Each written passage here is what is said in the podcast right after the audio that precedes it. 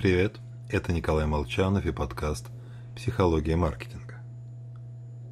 Лианна Жанет вместе с коллегами отгородила кусок сетями кусок леса в Канаде и избавила обитающих там воробьев от всех угрожающих им в естественной среде врагов.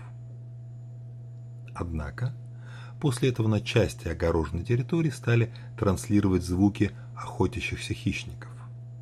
Создали пейзаж страха Воробьи, обитающие на этом участке, несли меньше яиц. Птенцы чаще погибали, так как родители боялись часто летать за кормом. А выжившие были слабы.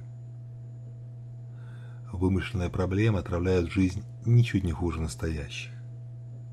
Так что перед тем, как бояться чего-то, проверьте, реален ли ваш страх. Хотя, даже если он реален, действовать все равно необходимо. Крупнейшие прорывы происходят, когда нас охватывает страх. Именно когда нам некомфортно, мы больше узнаем о жизни и собственной способности к успеху.